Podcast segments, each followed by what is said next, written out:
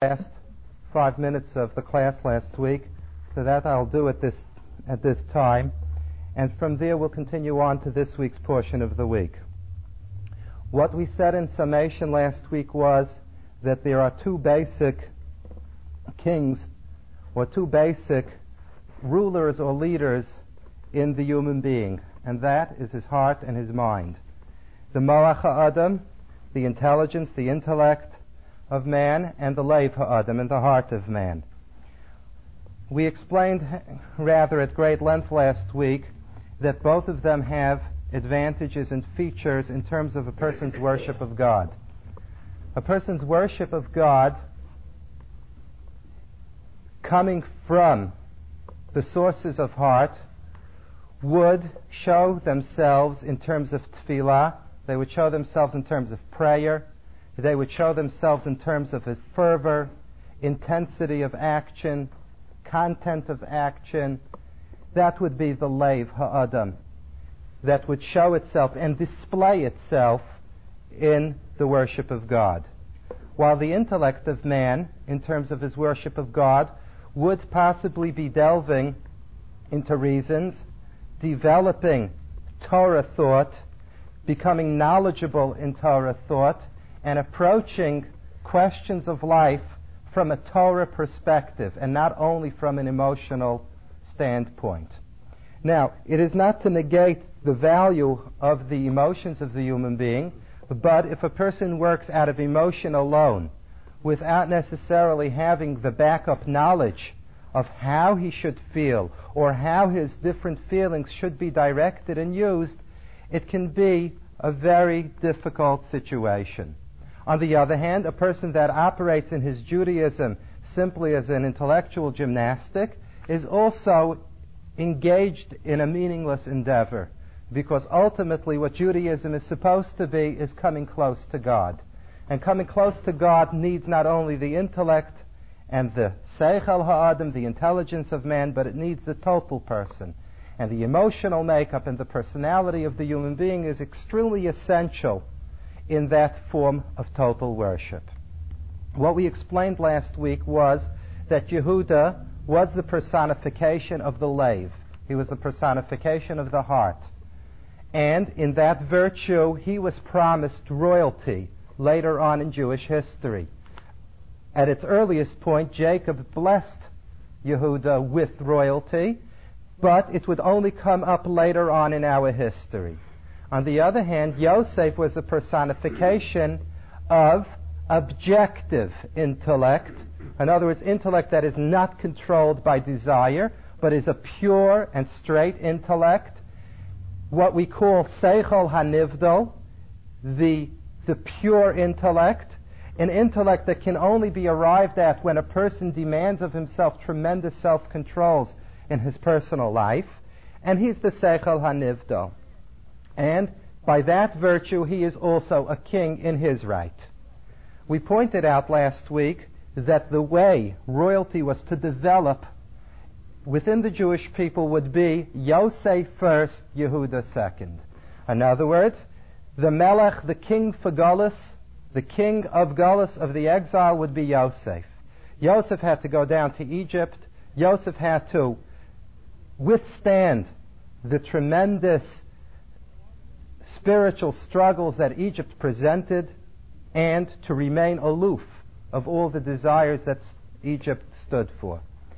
And he developed a Seichel Hanivdal. He developed that pure intellect. And he paved the way for the Jew to be able to go down to Egypt, live in Egypt, withstand the pressures of Egypt, social and otherwise, and sur meirah, to develop that tremendous quality of identifying spiritual danger, creating the proper forces in oneself to be able to resist those spiritual dangers. That was Yosef. And in all intention, Yosef expected and wanted to afterwards give the reins of power to Yehuda. He never intended that he would be the king and royalty would stay in his family forever. He was the cleanup man. He was the one that was going to be the Sur Meirah. He was going to remove all the negative elements an important component in Avodas Hashem. Before we approach God, we have to clean, cleanse ourselves, the Sur Meirah. And after the Sur Meirah, then Yehuda would be coming in with all the positive performance known to Yehud. This is basically what we said. And what we ended off with was that we learned from this particular episode of Yosef and Yehuda, we learn a very interesting thing. Here we have two kings, one of heart, one of mind. We need both, but they were designated to two particular times in our history. Yosef is the king of Galus, and Yehuda is the king when we're out of Galus. So they are designated to times. The Shalah HaKadosh, a commentary, explains that in the future time when we will be Zocha, when we will be worthy of the final redemption, we will also go through a period of time of two kings, two Mashiach, two kinds of Mashiach. One Mashiach ben Yosef, who will come first, who will basically do the same kind of function that Yosef did in Egypt, and afterwards we will have the second Mashiach from the Davidic dynasty, from Malchus Beis David. This is what we spoke about last week. The lama'aseh, the practical aspect of all of this, history, past, and future, the practical aspect of this was that we pointed out at the end of the class that many people can approach Judaism from an emotional standpoint.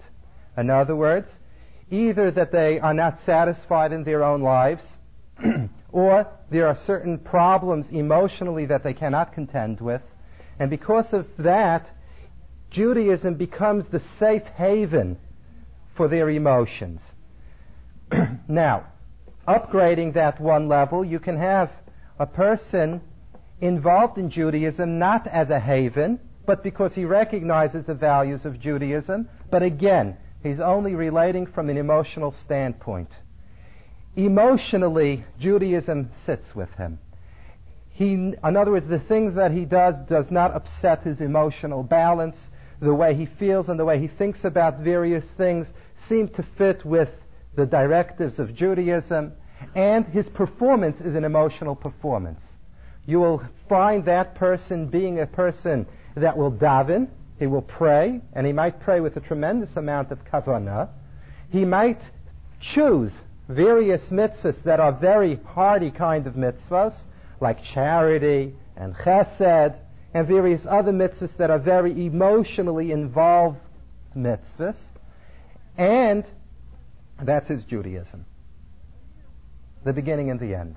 And what we pointed out last week, that that form of Judaism, while it's extremely meaningful and it can be very inspiring, is not sufficient for a Jew in Gullus. Because the Jew in Gullus, if he is only rooted in his Judaism based in emotion, Emotions are fickle. Emotions can change. Circumstances and, and strong circumstances can bring out from a person emotions that he doesn't necessarily know how to contend with. So, if a person feels, I'm very strong in Judaism and I feel very satisfied emotionally with my performance of Judaism, that's still not enough. There must be introduced into the Judaism of a person an intellectual understanding of what he's doing, an involvement in Torah knowledge and Torah wisdom. Start investigating how the rabbis thought about different aspects of life. Try to understand their viewpoint as a viewpoint and not just as an emotional experience with what's happening. And this is very important because there are many things that play in our lives. Our lives are ups and downs. And for a person whose Judaism is based in emotion, a person always is presented with certain circumstances and struggles that make his emotions go up and down. One day he feels like getting up, one day he doesn't feel like getting up. We know what this is all about. This is, this is the life of every human being. We are swung by moods and emotions. So if a person's Judaism is only based in that, and he doesn't try to develop some firm foundations in terms of intellectual development and trying to understand the Seichel HaTorah, how does Torah view and how does God view certain circumstances and situations, he might find himself in trouble. The proof being that which of the two kings do we have for Gullus? The Yehuda or the Yosef? So, if you would ask a person in the street, we would say, oh, come on. In Gullus, you expect that the Jew should develop intellectually. Ha- be happy enough if his heart develops and he's a cardiac Jew. Be happy with that. What do you want? What are you expecting from people with no backgrounds?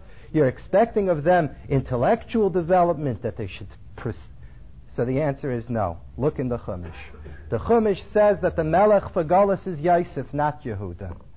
And it's a big mistake. Some people want to look away from all the areas that Yosef had to tackle with, and they say, okay, all my vices and all my negative elements, those things I can't do anything about. And what I'll do is I'll dive in and I'll do nice things and I'll be emotionally involved. But the other part that needs work and needs intellectual approach that a person shuns away from. It's the harder job, naturally. But we learn from the portions of the Torah that the, the, the uh, development of the Jew through Gullus needs a Yosef. And that means that every one of us has to try to be some form of a Yosef in our own lives. This is what we said last week. Continuing along this vein of thought, I would like to begin discussing Parshas Vayechi. Now, when I start discussing Parshas Vayechi, we're finishing the book of Bereshis. Baruch Hashem. We've come a long way, and I think we've learned quite a bit. but I want to remind everybody here something that we said the very first per- portion that we learned Bereshis. The first portion that we did, to be perfectly honest, was not Bereshis. It was Noach. And I remember that, and I'm a, I'm a Balchayv. I know I owe it to you. We'll get to Bereshis. But we mentioned in Parshas Noach, the first thing that we mentioned was that the book of Bereshis is a Sefer Yetzirah. It's a book of creation.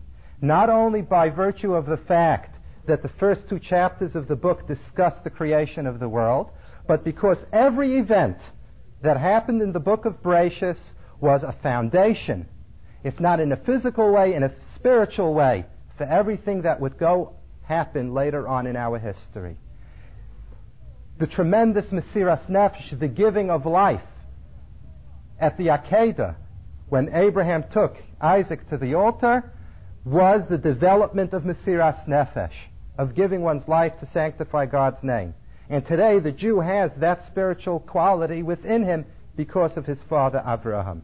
And so, through every event in the book of Bereshis, and we examined a number of them, they were creations, spiritual creations. Parshas Vayechi is no exception. Parshas Vayechi is a sefer of Yetzirah. It's a story of creation. But it's a story of creation that is very pertinent in terms of Gullus. And in particular, our attitude towards Gullus. And I must start with a remark, an introductory remark, a self-defense remark. Some of the things that I'm going to say between now and when the tape runs out will be rather provocative. And some of you, and I know this from experience, some of you might interpret various things that I will be saying in certain ways. I beg of you not to interpret anything until the end. And then when you do interpret it, clear it with me first. Because there is a quick decision that people make based upon one or two pieces of information that I'm going to be discussing this evening, and that is at all not my intention. This shiur has no political overtones. I am not a political person. I want to project a certain Torah attitude. Again, like we said before, our attitudes are not only developed from an emotional base, but they have to be developed from a Torah base as well. And being developed from a Torah base will make life more meaningful.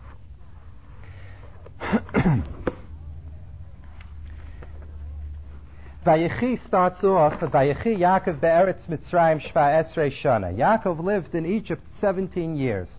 The last 17 years of his life, he lived in Egypt. Those last 17 years of his life are very interesting years. They are the best years of, of Yaakov's life. of Jacob's life.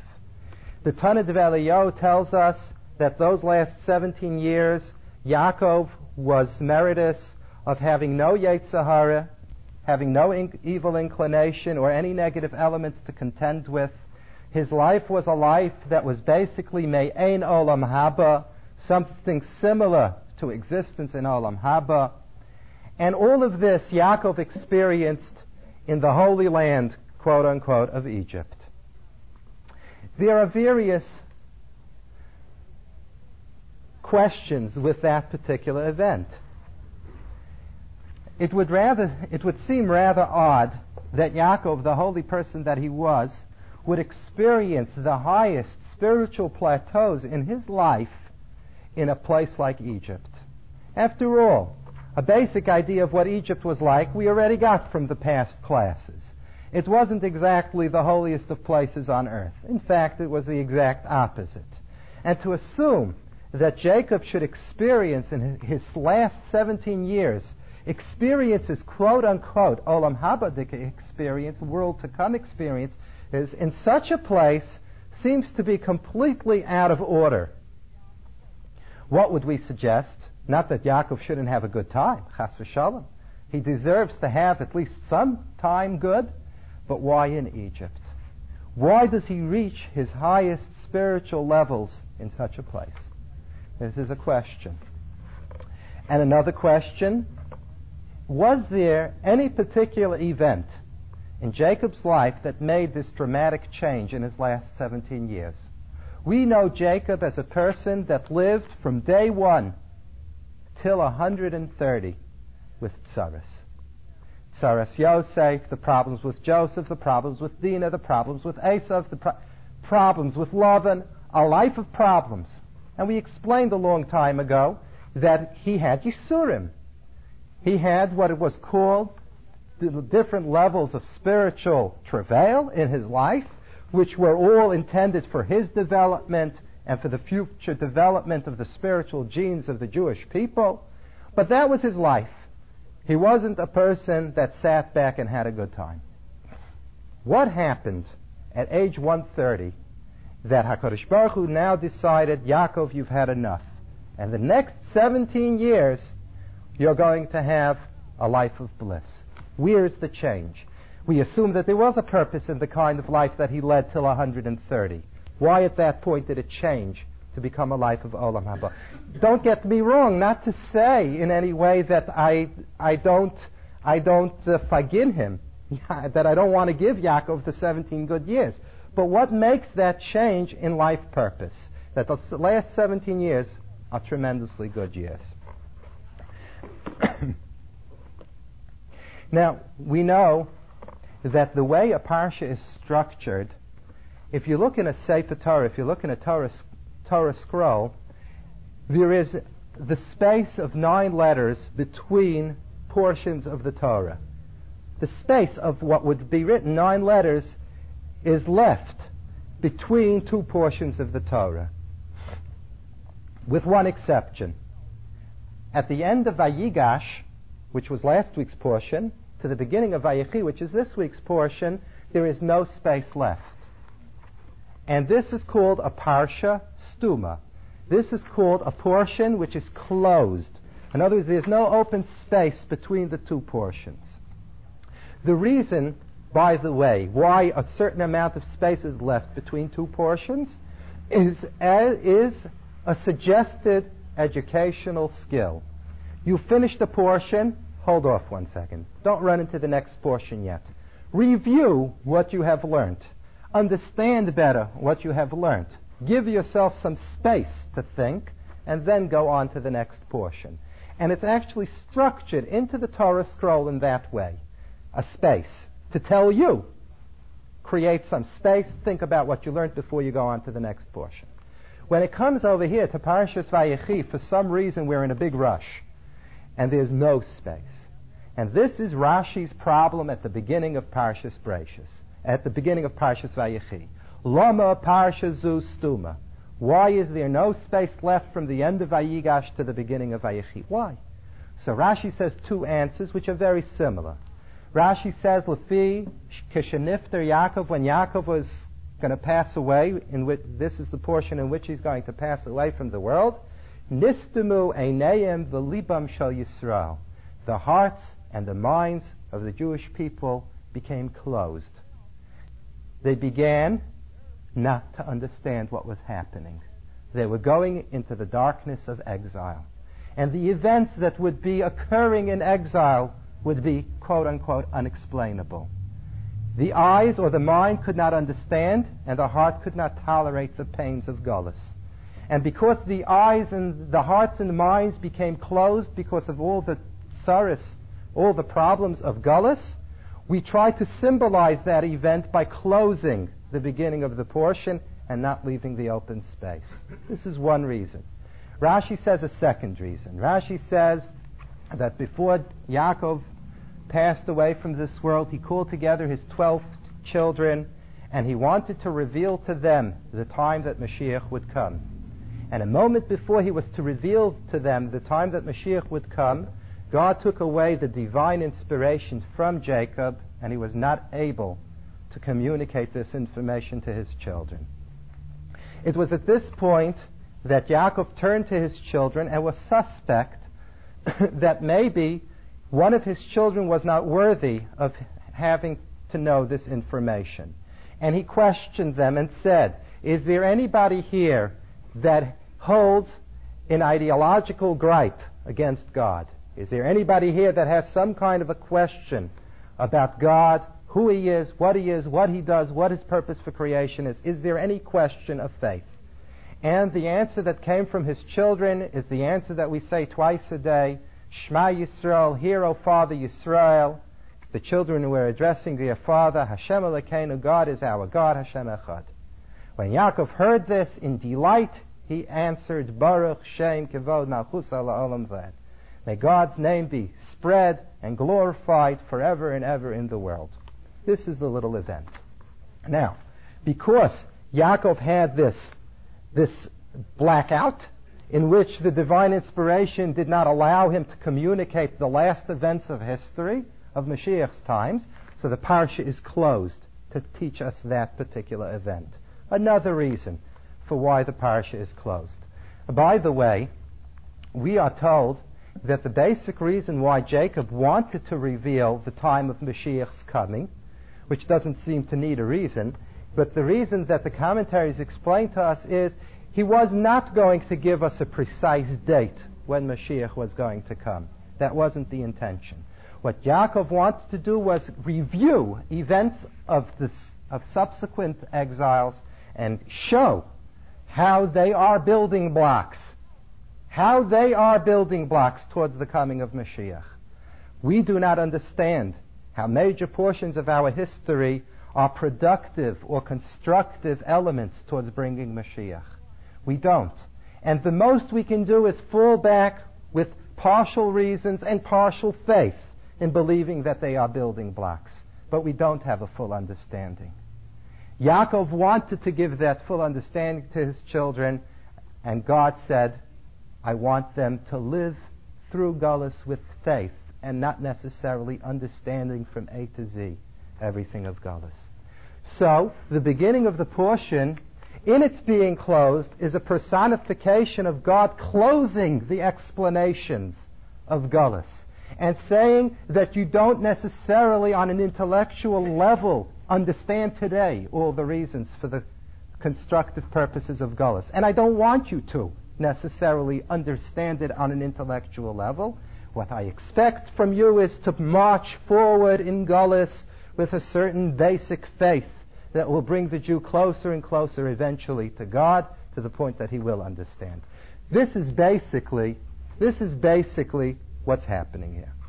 The question that's asked is that there are many ways of communicating the information of the news blackout of Yaakov.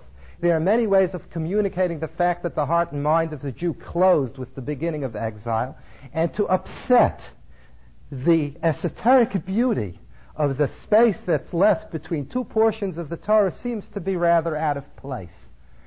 You'd have to look in the Torah scroll make the distinction that there's space left here and then say, oh, you know what it's coming to tell me? It's coming to tell me that there was a blackout of divine inspiration or that the Jews' heart and mind became closed at the beginning of Gullus. It seems to be a rather awkward and indirect way of communicating such a piece of information.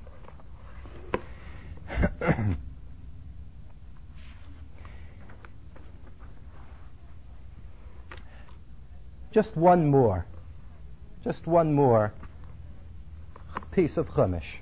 In last week's parsha, in Parshas Vayigash, the passages go through a very detailed description of how Jacob and his children went down to Egypt. And the way the passage breaks it up is almost like a mechitza in a shul. What do I mean by this? The pasuk, the verse says that Jacob went down with his sons and with the sons of his sons with him, and with his daughters, and with the daughters of his daughters, he took them also along. I'm paraphrasing it into English. This is the way the verse goes. And the Ohr HaChaim HaKadosh, one of the commentaries in the Chumash, asks the following question. We believe in the chitzos, and we believe in all this keeping things separate at different times, right? But when Yaakov is going down and the verse is describing how the family is going down, come on, we're talking about brothers and sisters, and we're talking about cousins. What's the point of the verse splitting it that way, of putting the sons and the grandsons, the daughters and the granddaughters, in those two different categories? And then when it comes to the sons, we say he took them with him. And then, as an extra inclusion, he took his daughters and his granddaughters also with him. Right? Seems to be very much against women's lib that kind of a way of structuring the pasuk. And this is a question. Why is it that way? Little, you think this is nitpicking here. You'll see soon that it's far from nitpicking. So I must learn with you a piece of Gemara. That's the truth. And the only reason why I'm going to say that it's from the Gemara and quote it from the Gemara is because you won't believe me otherwise. There's a Gemara at the end of Ksubas. All right? It's your Gemara just as much as it's mine. The Gemara says the following thing. There was a fellow, and this is where things get provocative, so hold on to your seats. The Gemara says at the end of Ksubos, okay, and I'll explain everything, so don't get so angry. I'm not going to listen to another word this guy's going to say. Please be patient. The Gemara at the end of Ksubos says the following thing. The Gemara says that there was a person, I believe it was Reb that wanted to leave Bavel. This was in the period of the Babylonian exile. He wanted to leave Bavel and go back to Eretz Yisrael. No, why not? He wanted to. And this particular travel arrangement did not find favor in another one of the sages' mind. In fact, the Gemara tells us that Reb Zera wanted to go to Eretz Yisrael, and he knew that Reb Yehuda who was either his, his teacher or a very close friend of his, did not want him to go to Eretz Yisrael and in fact forbade him from going to Eretz Yisrael. So, what do you do in that kind of a circumstance? You try to avoid him. So Reb Zera tried to avoid Reb Yehuda and made his travel plans to go to Eretz Yisrael. so the Gemara says, what was Reb Yehuda's opinion that you're not allowed to leave Babylon and go back to Eretz Yisrael. Why not? So he quotes a certain verse in the prophets that seems to suggest that for the 70 years that we were in Gullus, we were supposed to stay there. And we didn't have the liberty to leave at will. So Reb comes along and says Reb was also not a person that would just push it off, just to go to Eretz Yisrael. If there's a verse, there's a verse, and you have to know what to do with the verse. All right? You just don't shove it under a carpet. So Reb said that the reference to certain vessels that were taken into captivity into Babylon, and those vessels were not supposed to be returned. But if an individual wanted to leave Babylon and go to Israel, there was nothing that would prevent him from doing so. This was Reb Zera's opinion. So Reb Yehuda bounces back, and Reb Yehuda says, You're right on that account.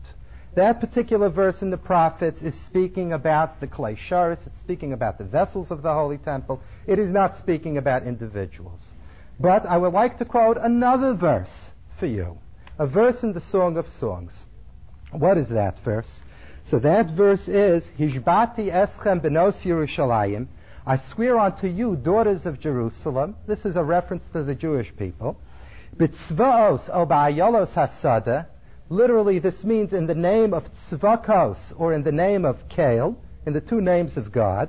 Im ta'iru v'im ta'iru es ha'ava I swear unto you that you should not try to activate my desire for your being in Israel being in Eretz Israel until I so desire.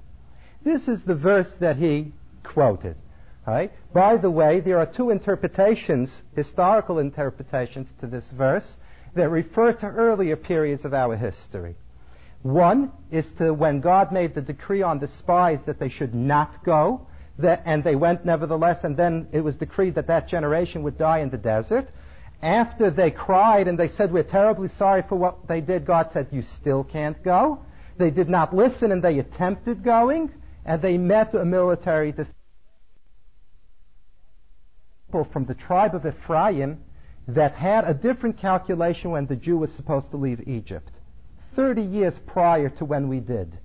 And they went and they argued with Moses and they said they were right. Moses said they were wrong and they went out on their own and they were killed in the desert because they got, went out before the time.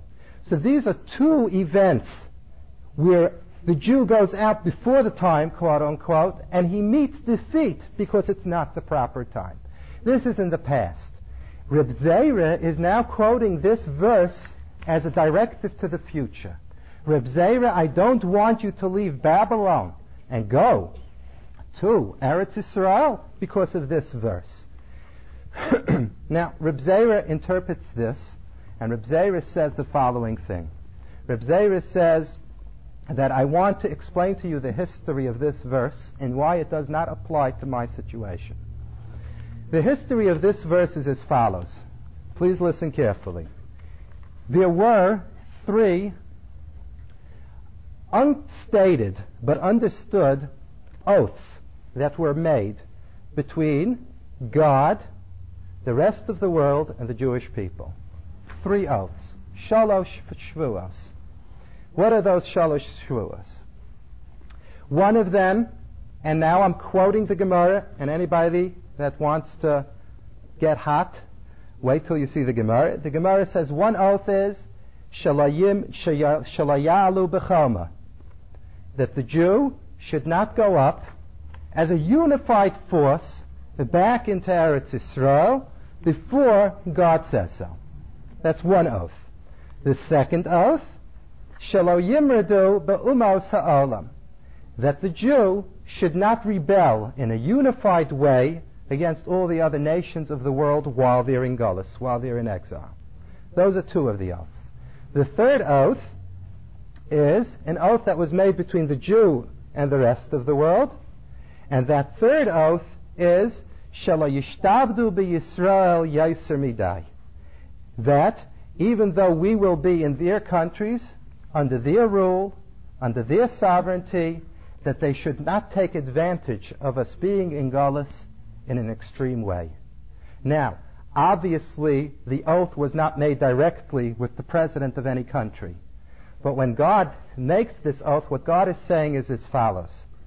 You keep your two oaths of not come, going in a unified force back to Eretz Yisrael until I ask you to, and don't rebel against the countries that you're living in in a unified way. And if you keep those two promises or those two understandings with me, I will make sure that the rest of the world does not overexert their power and their oppression upon you. These two oaths are the answer for the third. You keep your side of the bargain with your two commitments, and I will make sure to keep a check system on them with theirs. This is the, this is the system. Let's interpret the verse. Hishbati eschem benos Yerushalayim. I swear unto you, daughters of Jerusalem. Alright? Hishbati benos Yerushalayim. Im ta'iru v'im. Don't activate in any way a movement either to rebel against the nations that you live in. And the second time it says ta'araru is a reference to going up in a unified way back to Eretz Yisrael. Don't do those two things. right? Until I give you the signal. And if you do do it, God says, "Bitzvaos obayalos hasada." If you go and you take it upon yourself to do what I'm asking you not to do, I will make you as cheap and as prey as the animals in the fields. The tzvaos and the ayalos are various animals in the fields.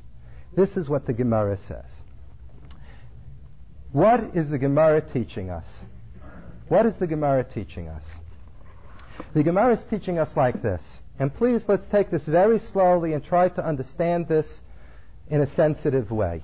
What the Gemara is saying is like this. A Jew believes and knows deep down that everything that happens in, in our history, God is involved. We might not understand where God is involved in every event of history, but there is a God and He's involved. He knows what's happening and He has a direction for Gullus. He has a direction. And He comes with a request to us and He says to us, there is a point in your history when you will be ready to go back to Eretz Yisrael. But there are certain events of history that must interplay between you and the nations. There must be certain developments that occur with you and with the rest of the world before that event can be meaningful.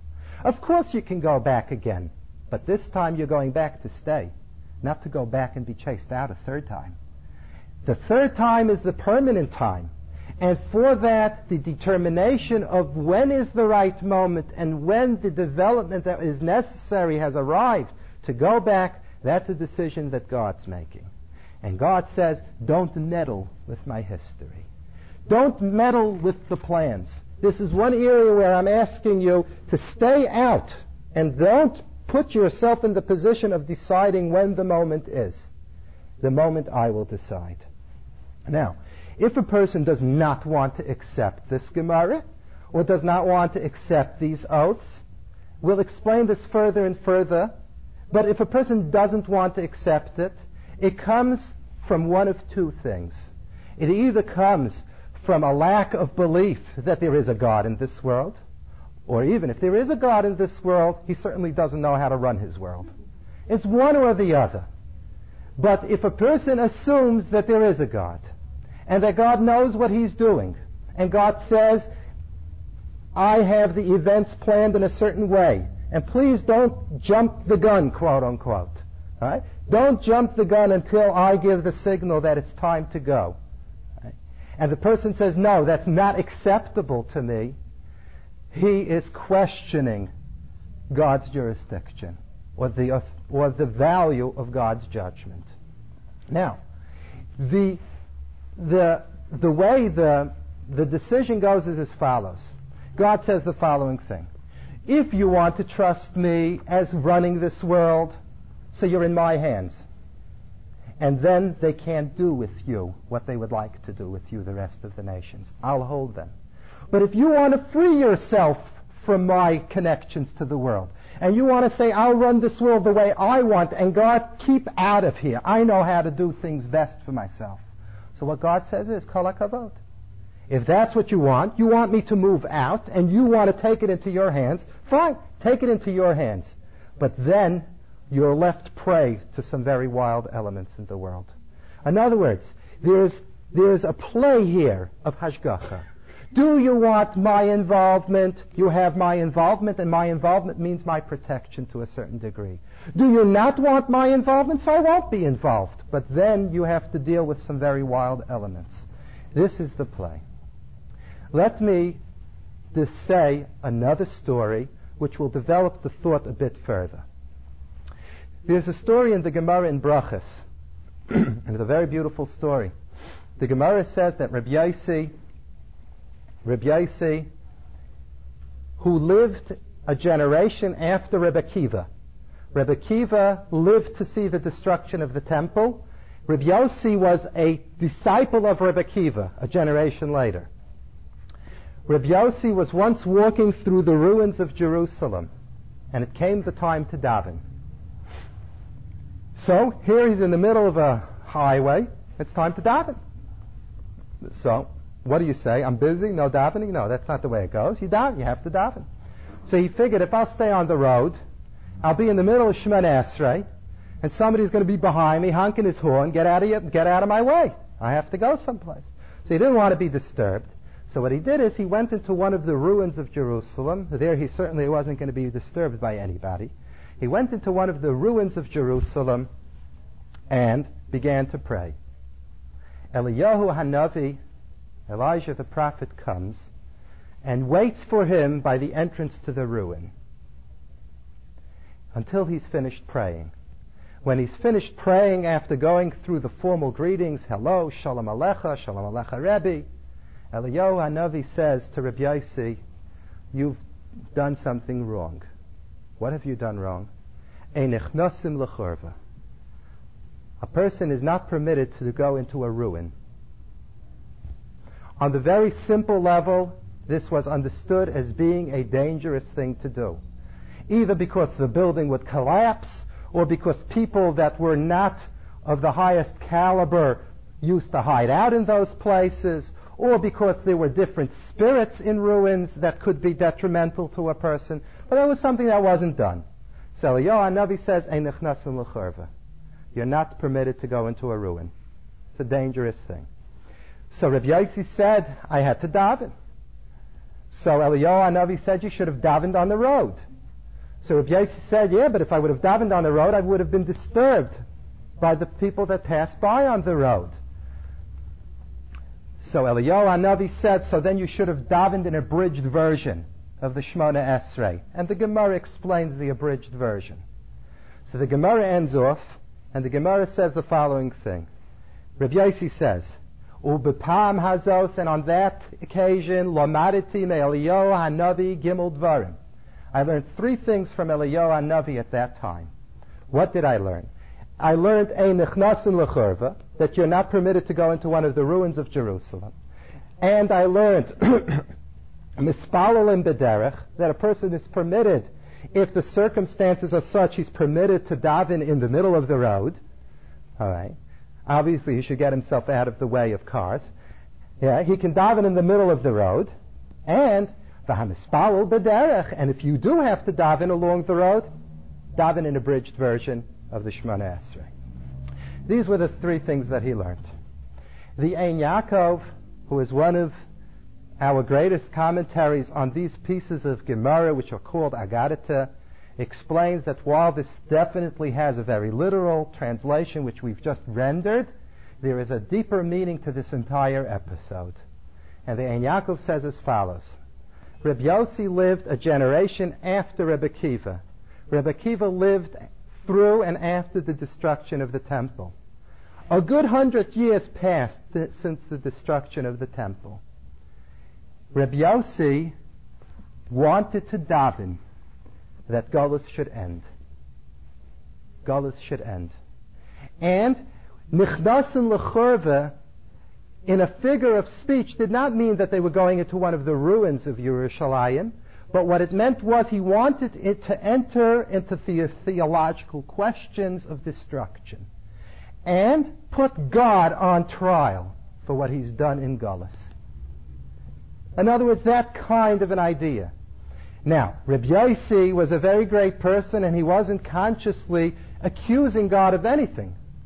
But his approach at this particular point in history was that Gullus has no meaning, has no positive purposes, and I am going to pray and insist that God takes us out of Gullus.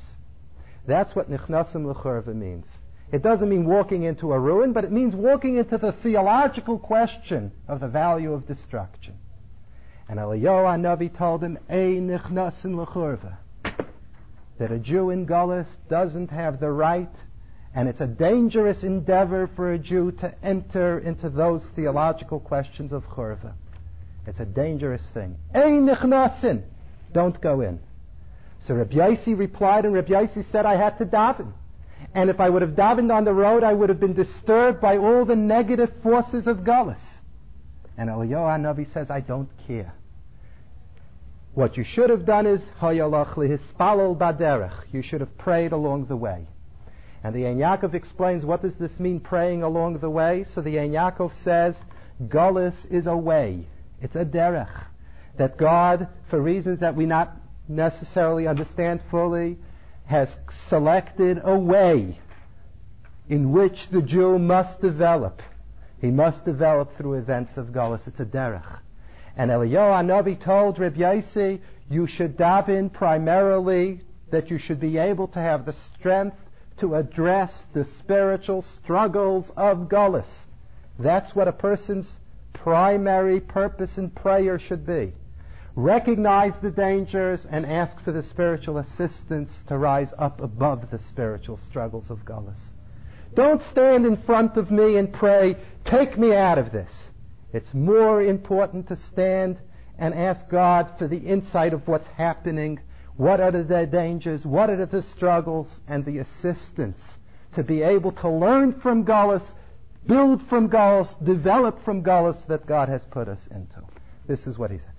So Rabbi Yossi said, that's very nice, but I was afraid, ani mipnei I was afraid I was afraid that staying in Gullus and not just insisting to get out of it would be too dangerous an endeavor because there are constant elements that stop you along the way. I was, I didn't see that this was the way. So Eliyahu Navi answered and Eliyahu said you should not daven long tefillos prayers that mean nothing to you and that you don't know what they mean. Daven a few words, a few sincere words. Let a tear fall at feeling the burden of a spiritual struggle and say to God, give me the help to be able to resist that spiritual struggle. You don't have to daven long tefillas, short ones, but ones in which you ask for the insight to recognize the dangers and the courage and the stamina to be able to withstand them and rise above them. So Rabbi Yossi said, Lamadati Eliyahu Hanavi. I learned from Eliyahu Hanavi, who is the one that will announce Mashiach. I learned three things from Eliyahu Hanavi. I learned from him that the approach of the Jew is not to say, oh, Gullus is terrible. It is. But to say that I don't want to recognize what it is, I don't want to learn what it is, I don't know, I don't want to know the way it challenges me, I just will live through it for whatever it is and just hope that tomorrow will be better. That's not the derech. That's not the derech. Don't question. In other words, don't, in other words, to want to run away from it and not accept it and see it for what it is and what it's trying to ask of me that's not the derech. And he told them, don't go into churvis. Don't start grubbing. Don't start digging with your fingers trying to figure out all kinds of rec- It's more important to recognize what it is demanding of us on a personal level. See it for what it is in front of you. What is it telling you? What is it trying to develop in you? And daven in that way. You're concerned that you won't be able to do it? Eliyahu Navi says, no Jew has to have that concern. He has prayer, he has tefillah, and those tefillahs are the deepest tefillahs that a Jew can pray. I accept the Gullus without necessarily understanding why every single piece of Gullus is such a building block, but God, give me the insight to know what's happening. Give me the insight to know what's playing against me. Give me the insight and the strength to know how to develop, learn from it and build from it in my own life. This is what he learned from Eliyahu Hanavi. the truth of the matter is that, to put it into a couple of words, would be saying that what I'm talking about is a certain acceptance of Gullus. Now, when I say accepting Gullus, I do not mean to say that the person says, oh yeah, I'm in Gullus, it's God's fault, and whatever I do, it's not my fault. He stuck me here, he should have known better, and that's the end of it. That's not what I mean by accepting Gullus. What I mean by accepting Gullus is to recognize the fact that for various things in our history, we are put into a sphere of spiritual alienation. Certain things have been taken away from us for reasons. Why were they taken away? What is missing in my life? And the things that are missing in my life are the things that today make those struggles of Gullus that difficult. What can I do in my life that will help me target those weaknesses, improve upon those weaknesses, resist the Gullus that I live in, and ultimately gain from the Gullus experience? What can I do? And to daven for that insight and for the strength to be able to pursue that. The Ohr HaChaim HaKadosh says that when Yaakov went down to Egypt, when Yaakov went down to Egypt, there were two factions within his family. When Yaakov went down to Egypt, he knew what was starting. He knew that 210 years of bitter gullus were beginning. He knew it. And he could have had the natural feeling, who needs it?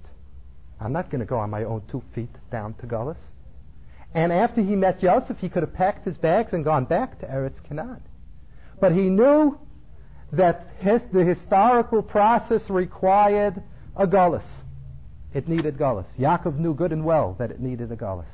And he accepted God's judgment.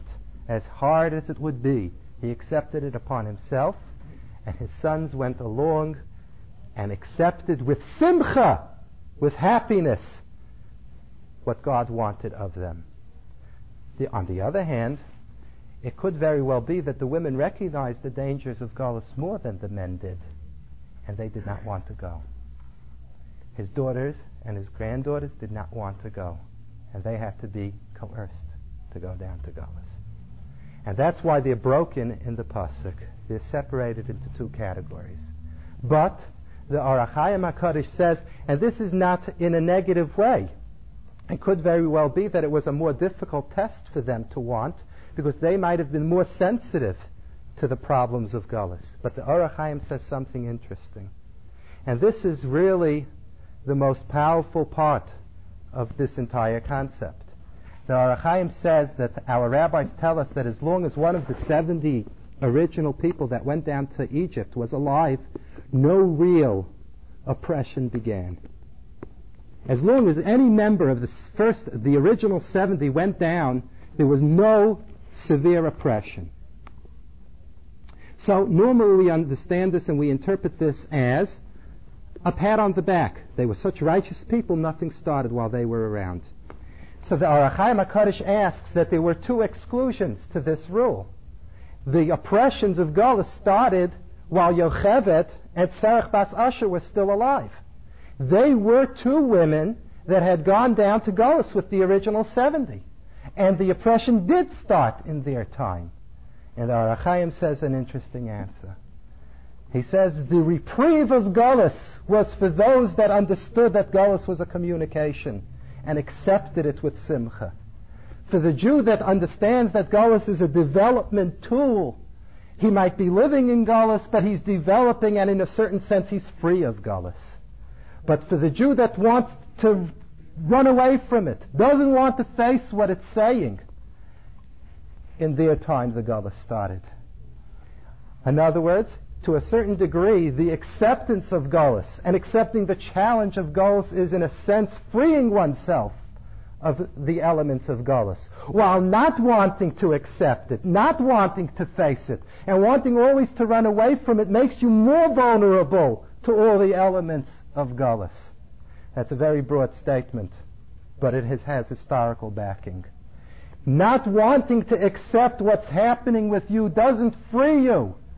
Not wanting to accept and tackle the challenge that's happening doesn't free you.